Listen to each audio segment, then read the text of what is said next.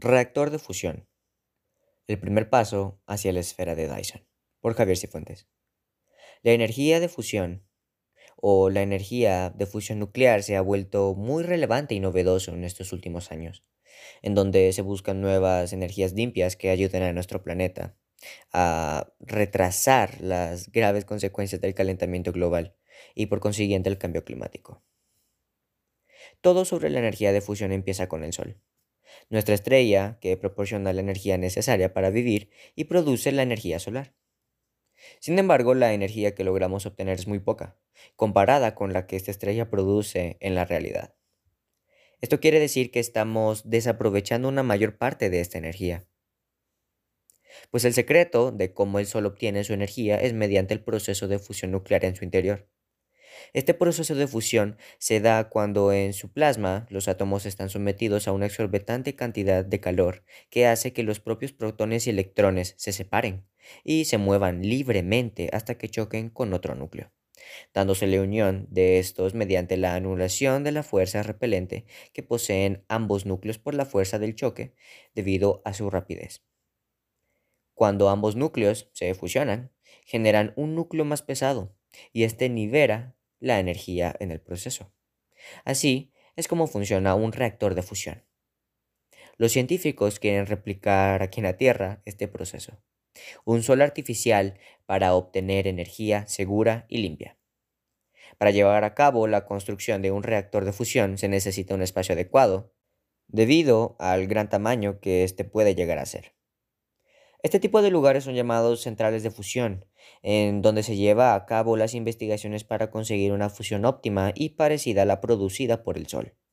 Actualmente está bajo investigación lograr este tipo de obtención de energía, pero se espera contar con este logro. Sin embargo, hay grandes avances en proyectos internacionales como el ITER, Reactor Termonuclear Experimental Internacional, el cual está formada por la unión de varios países para reunir los recursos científicos y tecnológicos para realizarlo. Ahora planteémonos la pregunta, ¿puede ser el cimiento de un futuro como propone Freeman Dyson? Al conocer qué es y cómo funciona un reactor de fusión, ahora podemos plantearnos la pregunta, ¿y qué conseguiremos en un futuro gracias a esta fuente de energía? Bueno, en realidad no sabemos con certeza los límites de esta tecnología, pero si sacamos nuestras mentes de Star Trek y Star Wars, puede que sea un mundo en el que gracias a este pequeño avance en busca de la nueva energía ilimitada, consigamos cubrir el Sol, literalmente cubrir el Sol en su totalidad. Pues este es el caso de la esfera Dyson o la esfera de Dyson que es una megaestructura hipotética de un tamaño monumental que es capaz de cubrir el diámetro de nuestro propio Sol. Esto con el fin de obtener energía suficiente para volvernos, según la teoría, hasta una civilización interestelar.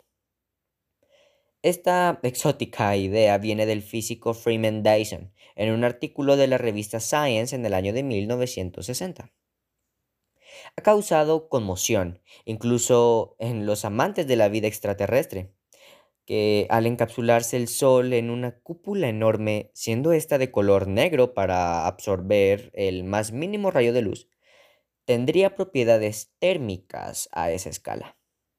Por lo que Dyson sugiere a los astrónomos tales características en cuerpos celestes en el cosmos y así poder detectar civilizaciones avanzadas.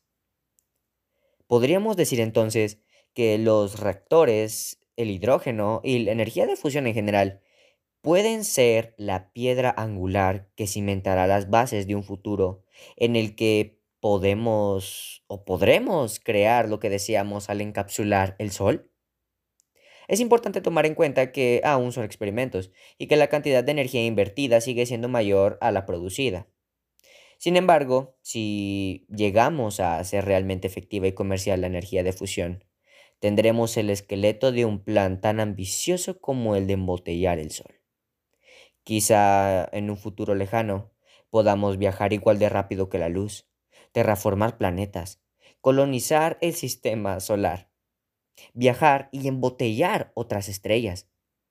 Pues aquí es donde podemos decir que la imaginación es el único límite.